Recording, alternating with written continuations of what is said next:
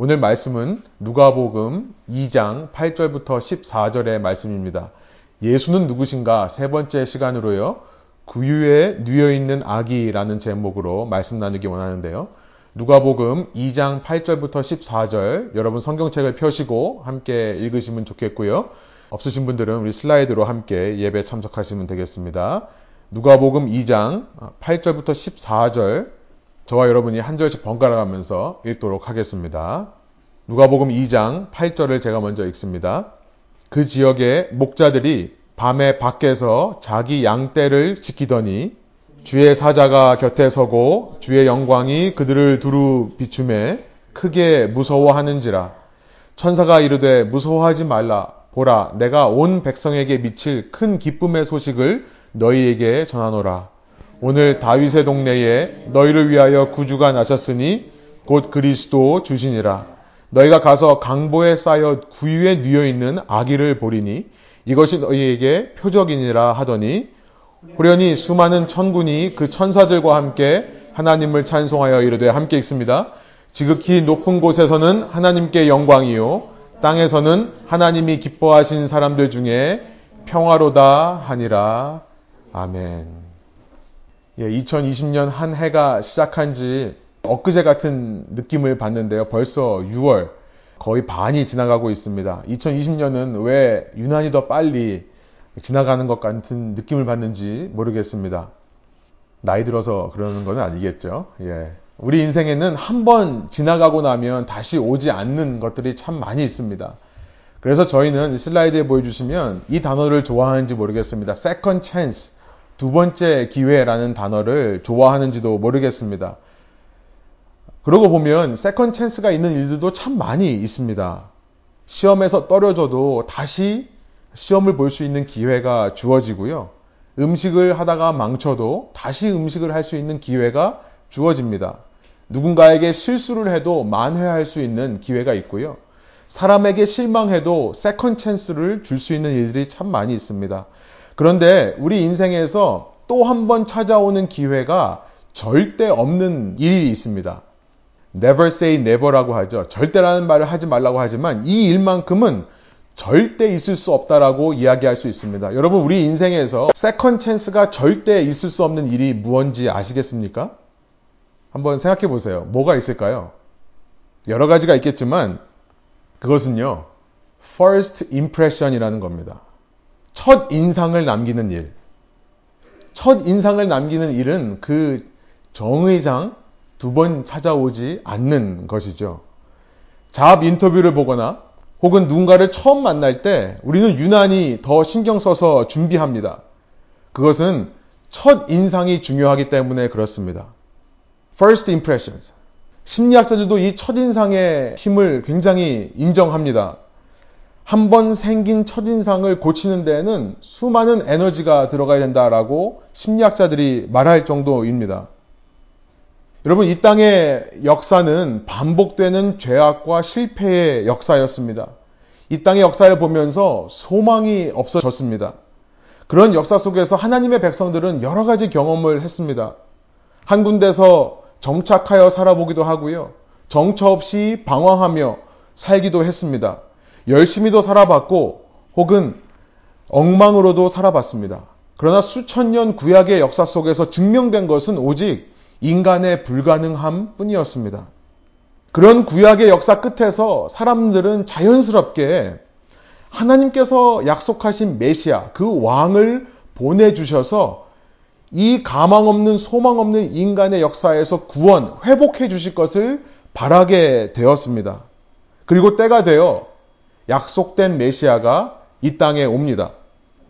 아니, 메시아 정도가 아니라요. 야훼 하나님, 그 구원의 하나님이 직접 이 땅에 오시는 겁니다. 그 첫인상, 그 first impression이 얼마나 중요하겠습니까? 너무나 중요한 것이라고 말할 수 있지 않겠습니까? 그 첫 인상에 따라서 이후 그 메시아에 대한, 그 하나님에 대한 생각이 바뀔 것이기 때문에 그렇습니다. 단 한 번뿐인 두 번 다시 찾아오지 않는 second chance가 없는 첫 인상으로 하나님이 택하신 것이 무엇이냐면 우리가 읽은 누가복음 2장에 나와 있는 12절 강보에 쌓여 구유에 누워 있는 아기, 바로 이 첫인상을 택하셨다는 것이 오늘 설교의 메시지입니다. 너무나 놀라운 이미지입니다. 앞서 누가복음 2장의 시작인 2장 1절과는 너무나도 다른 모습으로 시작하는 것입니다. 누가복음 2장, 누가복음 1장에서는 지난 시간 나눈 대로 마리아가 성령으로 임신된 경위를 기록했습니다만 2장에 들어서서 이제 예수님이 이 땅에 오시는 첫인상을 기록하려고 누가가 2장을 시작하면서 2장 1절을 이렇게 시작합니다.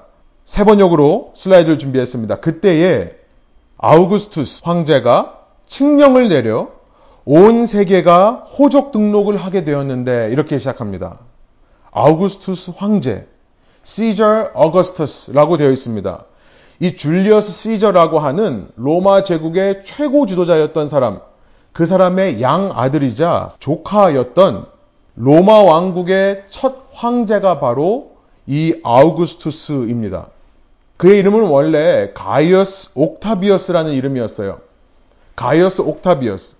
그런데 줄리어스 시저라고 하는 로마 제국, 그때만 해도 로마가 republic이었습니다. senate이 있고요. 이 공화당 체계였습니다. 그 최고 권력자가 된 줄리어스 시저가 임의로 그 사람을 양아들로 선택하고서는 그가 죽게 됩니다. 암살되자 그 뒤를 이어서 옥타비어스가 그 후계자가 됩니다. 후계자가 된 옥타비어스는 자신의 first impression, 자신의 첫인상을 아주 강렬하게 남길 필요가 있었습니다. 그가 처음 한 일이 무엇이냐면 자기의 경쟁자들을 제거하는 전쟁을 벌이기 시작합니다. 그는 첫인상으로 그의 강한 분사력을 보여줬던 것입니다. 결국 엑시엄 전투라고 하는 Battle of Actium이라고 하는 전쟁에서 마크 앤토니라고 하는 그의 친구자 동료였던 사람을 죽이기까지 합니다. 이 마크 앤토니와 클레오파트라가 서로 사랑하는 관계여서 끝에 자살을 택하게 되는 그 유명한 이야기가 여기서 나오는 겁니다. 복잡한 역사지만 단순하게 한마디로 말하면 이 아우구스투스의 택한 첫인상은 강력한 힘이었다는 것을 말씀드리고자 소개한 것입니다.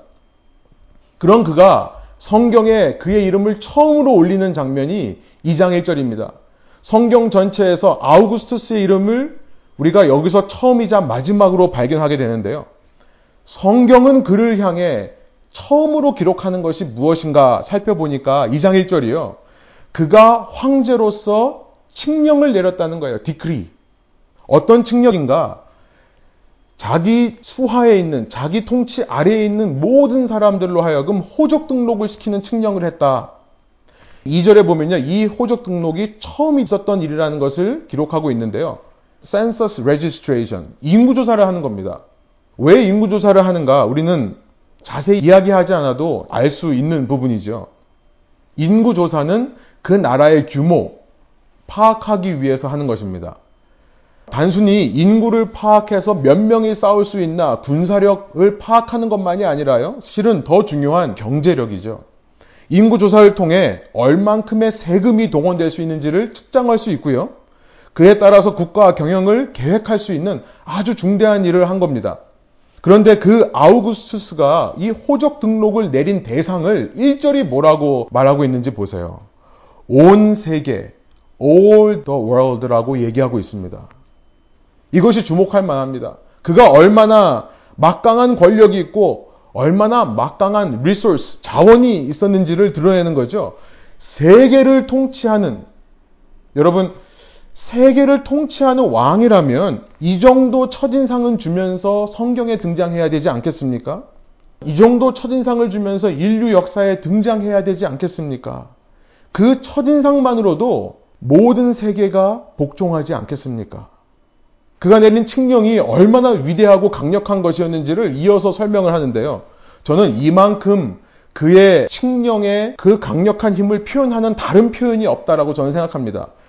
누가복음 2장 3절부터 5절에 보면 그의 칙령의 파워가 얼마나 강했는지를 이렇게 표현하는 것 같아요. 심지어 해산을 앞두고 있는 산모도 90마일을 걷게 하는 칙령이다. 모든 사람들이 온 세계 사람들이 움직이는데 그 중에는 예수의 어머니 마리아와 그의 약혼자 요셉도 포함되어 있습니다. 각기 자기 고향에 가서 등록해라는 명령을 떨어졌기 때문에 요셉의 고향으로 갑니다. 요셉은 마태복음 1장을 통해서 본 것처럼 다윗의 후손입니다. 그래서 다윗의 마을인 베들레헴이라는 곳으로 갑니다.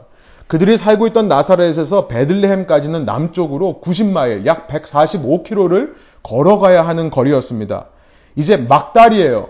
막달라 마리아가 아니라 막달의 마리아죠. 네, 썰렁합니다.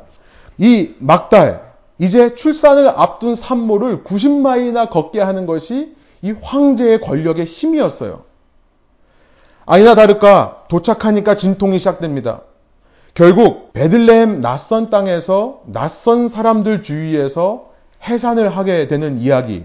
그런데 그 가족이 머물 곳이 없어서 동물의 먹이통이었던 구유에 그 아기를 누여야 했다는 것이 오늘 본문 8절의 배경이었던 것입니다. 7절이 이렇게 끝나는 거죠. 마리아가 첫 아들을 낳아서 포대기에 싸서 구유에 눕혀 두었다. 여관에는 그들이 들어갈 방이 없었기 때문이다. 1절에 나와 있는 아우구스투스 황제의 모습과 너무나 대조되는 모습이 아닙니까? 여러분, 이 구유에 누인 아기라는 것은 우리가 한 번쯤은 들어봤을 이야기입니다. 그런데 이것을 첫 인상이라는 관점, first impression이라는 관점에서 이 이야기를 보면 도무지 이해가 되지 않는 이야기임을 알게 되는 것입니다. 유대인들이 그토록 기다리던 메시아가 이 땅에 오면 최소한 로마 황제보다는 더 화려한 모습으로 등장할 줄 알았는데 그런데 왜 이렇게 고향 사람들에게도 환영받지 못하는 고향 사람들에게조차도 방 하나 얻지 못하는 이런 비천한 모습으로 이런 나약한 모습으로 이런 가난한 모습으로 갈 데가 없어서 동물의 먹이통에 누인 이런 불쌍한 모습으로 그 첫인상을 남겨야만 하는가? 심리학자들의 말처럼 한 번 생긴 첫인상은 지우기 위해서는 정말 많은 노력이 필요하다고 하는데요. 자신의 기대로 가득 찼던 유대인들이 그래서 알아보지 못한 것이 아니겠습니까? 그들이 이 메시아를 알아보지 못하는 게 당연하지 않습니까? 자신의 허황된 꿈으로 가득했던 이방인들이 그래서 이 메시아를 알아보지 못하는 게 당연하지 않겠습니까? 이런 질문들이 들 수밖에 없는 본문의 이야기인 것입니다.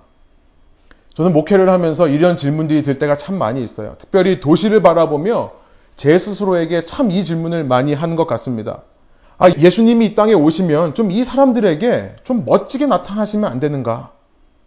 이 도시에 있는 사람들이 볼 때 누가 봐도 인정할 수밖에 없는 모습으로 등장하시면 안 될까? 누구나 보면 절로 무릎이 꿇어지는 모습으로, 누구나 보면 믿고 싶은 모습으로, 누구나 보면 이해되고 수긍되는 모습으로 오시면 예수님도 좋고 우리도 좋은 거 아닙니까? 하는 생각이 들어요. 예수님은 높임을 받기 때문에 좋고 우리는 그렇게 기도하지 않아도 그렇게 열심히 전도하려고 사역하지 않아도 그 수고를 하지 않아도 되는 쌍방향이 더 좋은 것이 아닙니까? 라는 생각이 들 때가 있다는 것입니다. 아니면 예수님이 그렇게 오셨다 하더라도 예수 믿는 사람들이라도 좀 세상에서 더 잘 나가는 모습을 보여주시면 안 되는 겁니까? 그런데요, 성경을 보면 하나님께서 세상의 지혜를 어떻게 패하시는가에 대해 말씀을 하는 것이 우리의 기대와 너무나 다르게 나옵니다. 세상에서 어떻게 자신의 이름을 드러내고 자신의 영광을 드러내는가에 대한 그 방식이 우리가 기대하는 방식과는 너무나 다르다는 것을 알게 되는 거죠. 우리가 지난 주간에 고린도전서 1장을 매일 성경을 통해 묵상했습니다만 고린도전서 1장을 보면 이해되지 않는 말씀들이 참 있습니다. 27절에 이렇게 말씀을 하세요. 하나님께서는 세상에 미련한 자들을 택하셔서 지혜 있는 자들을 입을 막으시고 세상에 약한 자들을 택하여 강한 자들을 부끄럽게 하신다. 28절에 보면 비천하고 멸시받는 것들을 택하셔서 우리가 흔히 말하는 그 있는 것들, 있는 것들을 부끄럽게 하신다라는 말씀을 하신다는 겁니다. 여러분 이런 질문이 들지 않습니까? 아니 미련한 자들이 믿는다고 하니까 더 안 믿어지는 거 아닙니까? 그렇죠. 아니 없는 것들이 자꾸 믿으니까 없어서 저런다라고 말하는 거 아닙니까? 예수 믿었더니 취직도 잘 되고 취직도 잘 되고요. 예수님 믿었더니 병도 낫고 늘 건강하고 자녀들도 잘 되고 비즈니스도 잘 되고 돈도 잘 벌더라. 이래야 주위 사람들이 더 믿고 싶어지는 것이 아닙니까? 그래야 나의 믿음이 증명되는 것이 아니겠습니까? 여러분, 실은 우리가 그토록 높아지길 원하는 마음 속에는요, 단지 하나님의 영광만을 위해서가 아니죠. 그래야 내 믿음이 증명될 것 같은 그 느낌 때문에 그렇습니다. 내가 목회를 하면 성공하고, 내가 비즈니스를 하면 성공하고, 다 그런 마음이 거기서부터 나오는 거죠. 그런데요, 목회자로서 이런 질문이 들다가도 말씀으로 돌아오면, 하나님의 말씀인 성경으로 돌아오면, 우리가 그토록 믿는다라고 고백하는, 우리가 그토록 사랑한다라고 고백하는 예수님은 그 처음부터, 그 첫 인상부터 우리와는 정말 다른 길로 오셨다는 것을 발견할 수밖에 없습니다. 그래서 이 마리아의 이야기, 요셉의 이야기, 구유의 뉘인 아기의 이야기는 우리가 너무나 잘 알고 있는 말씀인데도 읽을 때마다 새로운 감동과 도전을 주는 말씀이 되는 것입니다. 강보에 쌓여 구유에 누워있는 아기의 모습으로 이 땅에 오셨다는 것. 요한복음 1장에 보면 이 예수님을 소개하며 그는 창조주다라고 말합니다.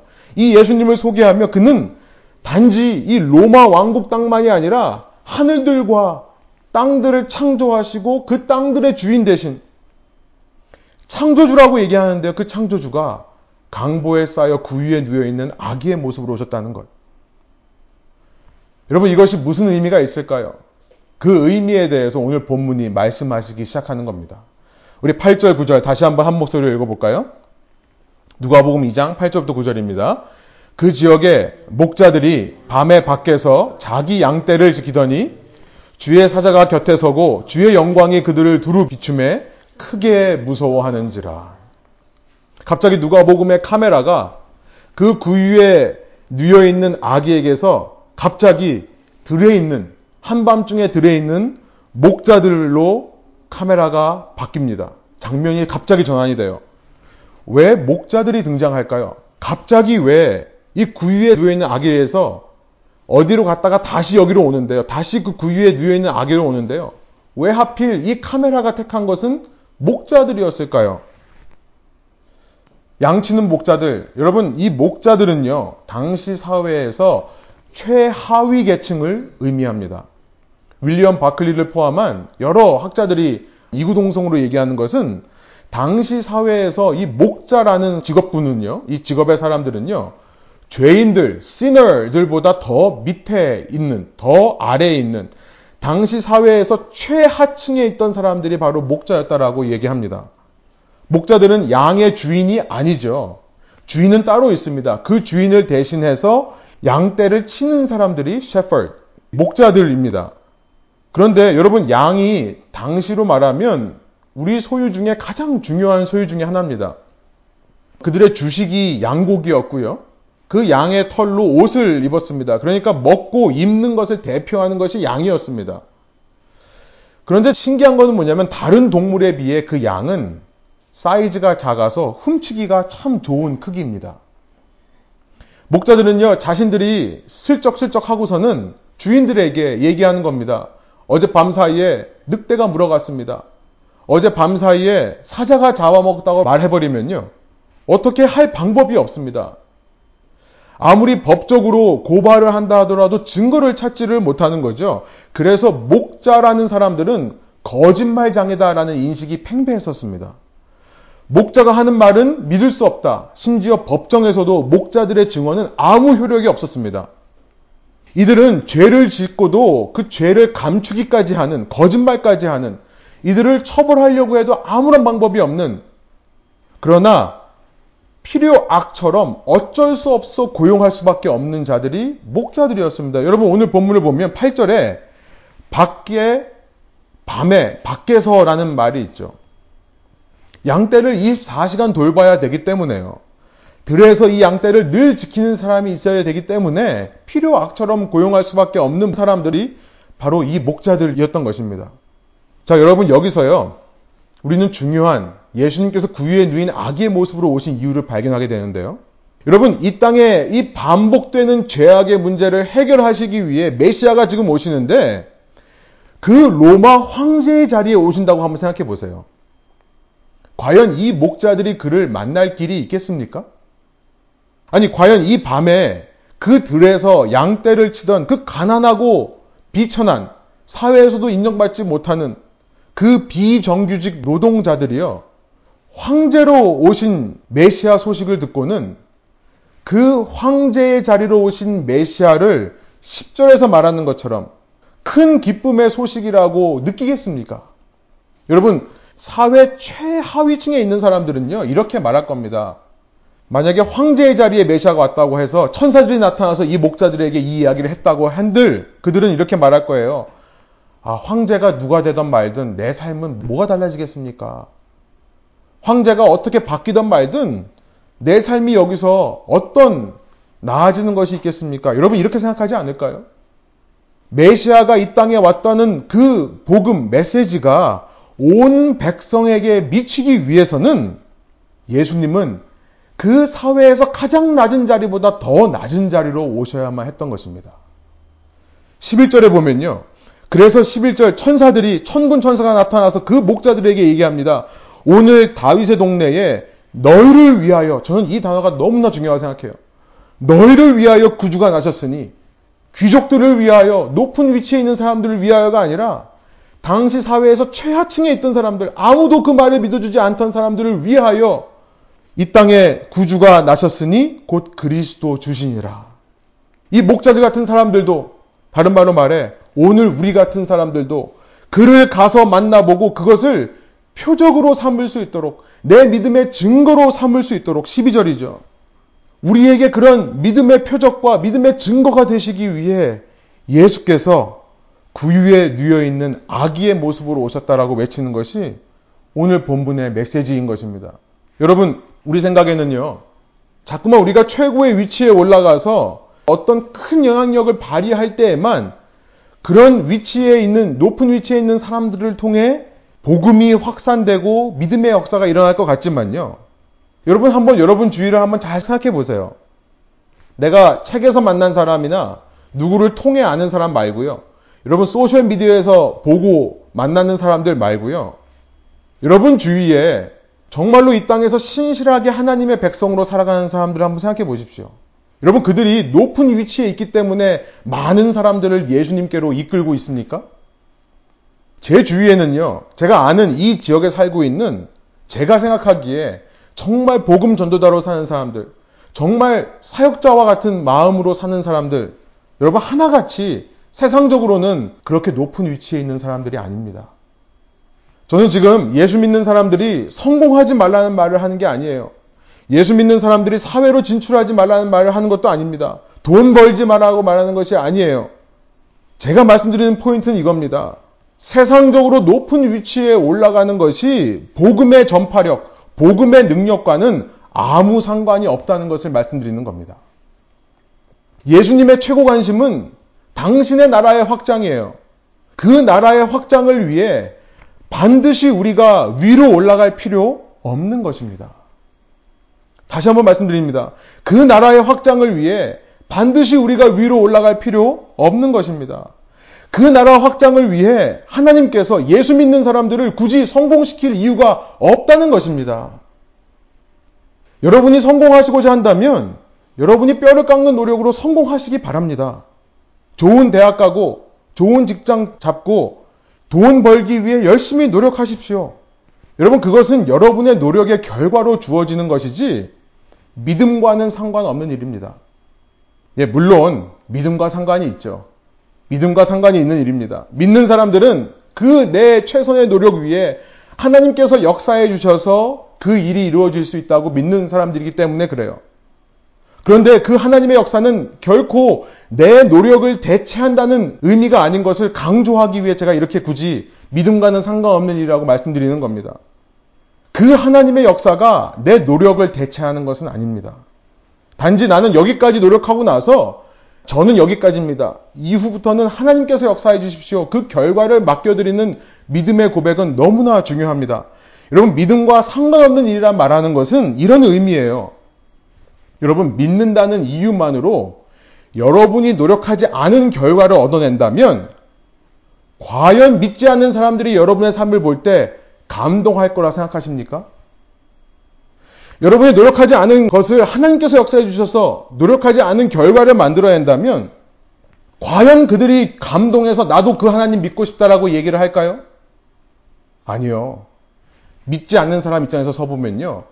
그런 일이 있으면 있을수록, 그런 이야기를 들으면 들을수록 불공평하다 생각할 것입니다. 오히려 더 믿지 않으려고 할 거예요. 여러분, 이 말을 거꾸로 해볼게요. 여러분의 인생이 여러분 생각대로 풀리지 않습니까? 여러분의 인생이 내가 생각하지 않은 어려움들과 장애물들을 만나고 있습니까? 그렇다고 해서 하나님을 원망할 필요가 전혀 없다는 것을 말씀드리는 겁니다. 그렇다고 해서 하나님의 나라가 여러분 삶 가운데 축소되는 것이 아니라는 것을 말씀드리고 싶은 겁니다. 하나님은 결코 실수가 없으세요. 만일 여러분의 삶이 점점 내려가고 있다면 여러분 그 삶을 통해 이전에는 내가 높은 곳만 바라보면서 보지 못했던 세상의 반, 세상의 절반을 하나님께서 더, 더 보게 하시고 품게 하시는 거라 이해하시면 됩니다. 유학생활의 어려움을 겪은 사람들이 유학생들의 어려움을 알게 되는 것이죠. 취직의 어려움을 겪은 사람들이 이전에는 어려움 겪지 않고 승승장구하는 사람만 바라보다가 그 나머지 절반 이하 그렇게 취직하지 못하고 일자리가 없는 이 땅의 하위 15%에게 눈을 돌릴 수 있다는 것입니다. 비즈니스가 어려워지면서 건강이 약화되면서 내 눈에 잘 나가고 성공하고 건강한 사람들보다 그렇지 않은 사람들을 품게 될 수 있는 것이라는 거예요. 여러분, 사람은 누구나 똑같습니다. 내가 잘 나갈수록 내 눈에 그 하위 절반이 보이지 않을 확률이 더 큽니다. 그래서 성공하는 사람들을 통해 하나님의 역사가 반드시 더 크게 역사되는 것만은 아니라는 말씀을 드리는 겁니다. 오히려 여러분 더 많은 사람들을 품으려면 내려가야 된다는 것입니다. 이것이 예수님께서 오늘 본문을 통해 당신을 따르는 제자들에게 보여주시기 원하는 첫 인상이었다는 것입니다. first impression이었다는 거예요. 이 누가는요, 의사 출신입니다. 그렇기 때문에 예수님께서 이 의사와 관련된 얘기를 하면 오히려 잘 귀 담아 들었을 것 같아요. 자신의 복음서 다른 곳에서 그 예수님의 말씀을 이렇게 생생하게 증언하고 있습니다. 누가복음 5장 31절 32절이에요. 세 번역입니다. 예수께서 그들에게 대답하셨다. 건강한 사람에게는 의사가 필요하지 않으나 병든 사람에게는 필요하다. 32절 나는 의인을 부르러 온 것이 아니라 죄인을 불러서 회개시키러 왔다. 그가 구유에 누인 아기의 모습으로 오신 것은 결코 실수가 아니었습니다. 그는 자신의 사역을 위해 완벽한 첫인상을 택하신 겁니다. 그가 구유에 누인 아기로 오셨기 때문에 당시 목자와 같은 사람들이 예수님을 만날 수 있게 되는 것이고요. 오늘 우리 같은 죄인들도 예수님을 믿고 그를 알게 되는 은혜를 체험하게 되는 것입니다. 그래서 이 복음이 상류 사회만을 위한 것이 아니라 온 백성에게 미칠 큰 기쁨의 소식, 굿뉴스, 가스펠이 된다는 것입니다. 여러분, 우리가 이 예수를 알리고 전해야 하는 것이죠. 이 도시가 날마다 고급화될수록 이 세상이 점점 부유해지고 부귀 영화만을 추구할수록 그 세상과 똑같이 흥해지고 부해지는 것만을 하는 것이 아니라 그것만 고민하고 관심 두는 것이 아니라요. 내가 지금 낮은 자리에 있다면 이 자리에서 내가 겪는 교난을 통해 내가 겪는 어려움을 통해 더 많은 사람을 품을 수 있는 법을 훈련하는 것입니다. 어제로서 9일째 이 시애틀 다운타운에요. 매일 오후마다 시위가 벌어지고 있습니다. 지난 5월 25일 한 백인 경찰이 과잉 진압하는 과정 속에서 목숨을 잃은 우리 조지 플로이드라고 하는 이름을 많이 들어서 이제 아시죠? 조지 플로이드라고 하는 이 흑인을 추모하기 위해 시위를 벌입니다. 단지 그것만이 아니죠. 그를 통해 드러난 이 사회의 불평등을 해소하고자 하는 그 마음에서 이 시위가 이어지고 있습니다. 시위가 폭력적으로 이어진 것은 참으로 유감스러운 일입니다. 그러나 여러분 이 시위의 메시지는 이 사회에 반드시 필요한 거라 생각합니다. 이 시위하는 사람들이 원하는 것이 무엇일까요?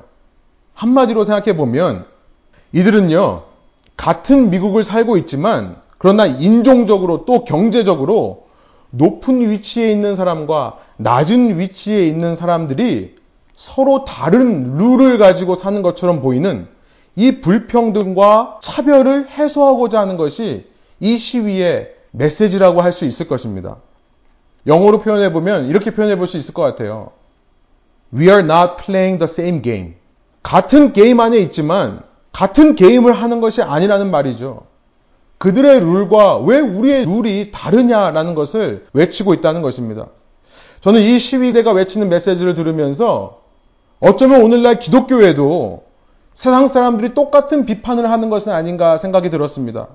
같은 삶을 사는데 예수 믿는 것으로 더 나은 삶을 산다면 여러분 혹시라도 이 땅의 기독교가 믿지 않는 사람에게 조금이라도 그런 인식을 주었다면 우리의 삶을 통해 우리의 말과 행동과 생각을 통해 그런 메시지가 무의식 중에라도 흘러나갔다면 여러분 그들이 우리를 동경하고 우리를 부러워할까요?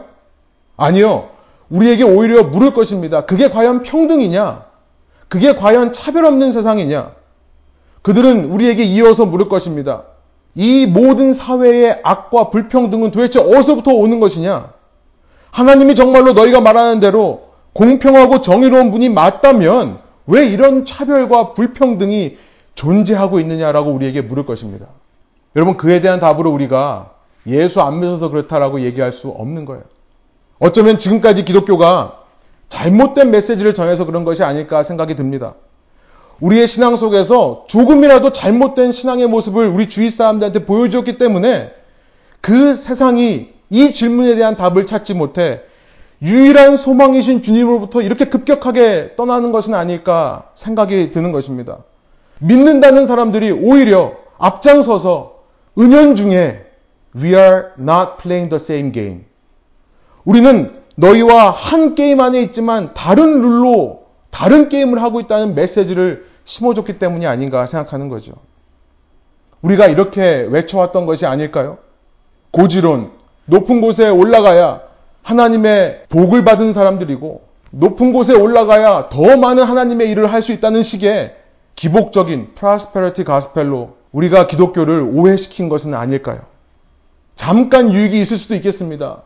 그러나 마치 우리 자녀들이 부모 아래에서 평안할 때는 예수님 잘 믿지만 대학교 가고 부모의 곁을 떠나서 사회의 여러 가지 무시와 어려움을 당하면 모래 위에 쌓은 집처럼 그 신앙이 무너져 버리는 것처럼 여러분 잘못된 신앙을 말하고 가르치는 것은 금지되어야 할 것입니다. 이런 기독교의 모습 속에 이런 우리의 성향 속에 한 유명한 소설가이자 신학자였던 도로시 세이어스라고 하는 사람이 이렇게 말합니다. C.S. 루이스의 동료로 유명한 사람이죠. 그와 동시대에 살면서 C.S. 루이스에게 많은 영향력을 주었던 도로시 세이어스라는 사람이 이렇게 말을 한 적이 있습니다. 하나님이 무슨 이유 때문에 인간을 지금처럼 제한되고 고통당하며 슬픔과 죽음을 겪는 존재로 만드셨든 간에 우리가 그 악과 불평등이 어디서부터 오는지를 얘기하는 것은 알 수 없다는 반응밖에는 없다. 그런데 중요한 것은 뭐냐면 그 근원이 어딘지를 말하는 것이 아니라 하나님이 무슨 이유 때문에 그것을 허락하셨던 간에 그 다음이 중요하죠. 그분은 정직하고 용감하게도 자신이 만든 약을 드셨다. 무슨 말인가? 그 다음에 보면요. 그분이 자신의 피조물과 무슨 게임을 하고 계시던 간에 그분은 지금껏 자신이 만든 규칙을 지켰고 페어 플레이를 하셨다. 그분은 즉 자신이 직접 행하지 않는 일은 그 무엇도 인간에게 요구하지 못하신다. 그분은 인간의 모든 경험을 직접 하셨다. 가정생활에 자잘한 짜증과 손에 경련이 일어나는 힘든 노동과 경제적 결핍으로부터 아픔, 치욕, 패배, 절망, 죽음이라는 최악의 공포까지 친히 경험하셨다. 여러분, 그리고 그런 하나님의 페어 플레이, 하나님의 우리의 아픔을 친히 경험하시는 그 역사의 시작이 바로 오늘 본문 구유에 누인 아기로부터 시작한다는 것입니다. 예수님이 누구신지를 드러내는 그 어떤 표현보다 더 잘 표현하는 표현이 여러분 또 있을까요? 구유에 누이신 아기. 13절, 14절 오늘 본문 이런 아기의 모습을 보여준 후에 수많은 천군 천사가 함께 하나님을 찬송하면서 이렇게 말합니다. 호련히 수많은 천군이 그 천사들과 함께 하나님을 찬송하여 이르되 14절 우리 한번 한 목소리로 같이 읽어볼까요? 지극히 높은 곳에서는 하나님께 영광이요 땅에서는 하나님이 기뻐하신 사람들 중에 평화로다 하니라. 영광이다. 하늘을 향해 이것이 하나님의 영광이다. 글로리라는 말은 제가 말씀드렸죠. 본질이 드러나는 겁니다. 어떤 존재의 본질이 드러날 때가 영광이 드러나는 거죠. 곧 예수가 누구신가가 이 일을 통해 드러난다라고 외치고 있는 겁니다. 예수님이 누구십니까? 바로 오늘 나 같은 비천하고 죄악된 존재를 위해 나 같은 자에게 second chance를 주시기 위해 인생의 가장 낮은 자리로 오신 분이라는 겁니다. 이것이 Jesus is. 예수님이 어떤 분인가에 대한 답이 되는 겁니다.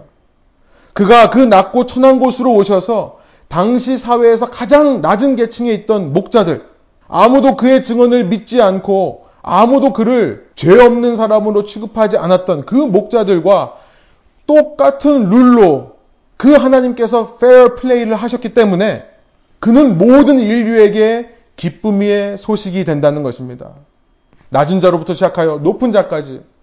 여러분, 높은 자로 시작해서 낮은 자로 오는 것이 아닙니다. 낮은 자로 시작하여 높은 자까지 올라가는 것입니다. 그래서 여러분, 저와 여러분이 오늘 만일 비천한 자리에 있다면, 낮은 자리에 있다면, 아픈 자리에 있다면, 부족함을 경험하는 상황에 있다면, 여러분, 그 모든 고통과 아픔과 그 어려움을 친히 먼저 경험하신 예수님께 나아가기를 소원하는 것입니다. 그가 알고 계십니다. 그리고 그가 그런 우리를 위해 이 땅에 오신 겁니다. 예수가 누구신가? 천군 천사들은 이어서 말합니다. 하늘을 향해서는 영광이라고 말하면서 이 땅을 향해서는 평화다 선포합니다. 여러분, 이 시대 우리에게 너무나도 필요한 것입니다. 평화, peace, 샬롬.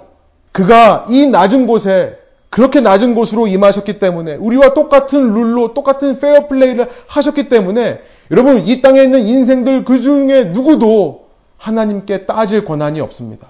왜 내 삶이 이러냐고 왜 나만 이런 고통을 겪냐고 말할 수 없는 것입니다. 예수께는 시위할 근거가 사라져 버립니다. 그가 우리의 평화 되시기 때문에 그래요. 어떻게 이 땅에 평화를 전할 수 있겠습니까?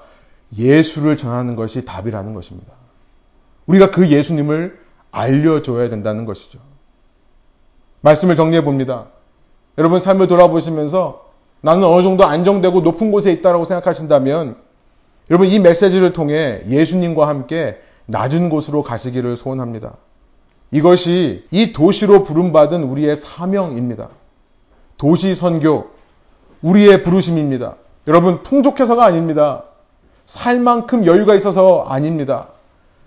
힘들고 어려운 중에서도 예수와 함께 늘 낮은 곳을 바라보고 늘 부족한 곳을 바라보고 그리로 향하는 것이 우리의 사명입니다. 여러분, 오늘 이 시간 여러분께서 낮은 데 계신다면 예수님과 함께 내 인생이 더 넓어질 것을 기대하시기 바랍니다. 그 어려움을 통해 내가 품을 수 없었던 사람들도 품게 되고 여러분의 인생이 더 깊게 되기를 원합니다. 그 어려움을 통해 내가 낼 수 없었던 더 깊은 사랑을 표현해 낼 수 있다는 그것을 기대하시기를 소원합니다. 높은 곳에 계시던 낮은 곳에 계시던 그 어떤 경우에도 나를 만나시기 위해 낮은 데로 오셔서 나를 만나주신 겸손하신 하나님 예수, 평화의 근원이신 예수님을 더 사랑하고 의지하는 저와 여러분 되기를 원합니다. 나의 욕심, 자꾸만 높아지려고 하는 교만을 대적하는 참 신앙의 길을 걷기를 소원합니다. 이것이 이것만이 우리가 추구해야 될 예수님의 임프레션, 인상인 것입니다. 여러분 삶을 통해 여러분 뒤에 오는 사람에게 어떤 인상, 임프레션을 남기시길 소원합니까? 함께 기도하시겠습니다. 하나님, 이 말씀을 통하여 주님께서 오늘 우리에게 무엇을 보여주시고 무엇을 믿고 따라오기를 원하시는지 말씀해 주시니 감사합니다. 나를 위해 낮은 데로 오신 예수님. 그냥 낮은 곳이 아니라 최하위 계층보다도 더 낮은 곳으로 오셔서 그 낮은 계층서부터 높이 있는 자에 이르기까지 불러주실 수 있는 겸손하신 예수님, 평화의 예수님을 이 시간 저희가 믿사오니 주님 저희의 삶이 그런 주님을 닮을 수 있는 삶 되게 하여 주옵소서. 내 안에서 끊임없이 만족하지 못하고 불평만 늘어놓는 이 세상과 나를 비교하며 남과 비교하며 자꾸만 그 어두운 우울한 함정 속으로 구덩텅이 속으로 빠져가고 있는 저의 모습을 이 시간 구유에 누이신 아기 예수께서 건져주셔서 이 모든 어려움과 고난에도 분명한 이유가 있으며 그런 고난과 이유에도 불구하고 주님께서는 내 삶을 통하여 주님의 나라를 확장하실 거라는 굳은 믿음과 소원함을 가지고 주님 우리의 모든 이 불만족의 근원을 해소할 수 있도록 인도하여 주옵소서. 이 모든 불안함의 근원을 해소할 수 있도록 인도하여 주옵소서. 우리 모든 불평의 근원들을 믿음으로 해소할 수 있는 저희가 되게 하여 주옵소서. 주님 주시는 평안과 자유함과 기쁨을 가지고 우리의 삶에 살아가기를 원하오니 주님 우리의 삶 한순간 한순간에 주님의 나라를 이루어 주옵소서. 감사드리며 예수 그리스도 이름의 영광을 위하여 기도합니다. 아멘.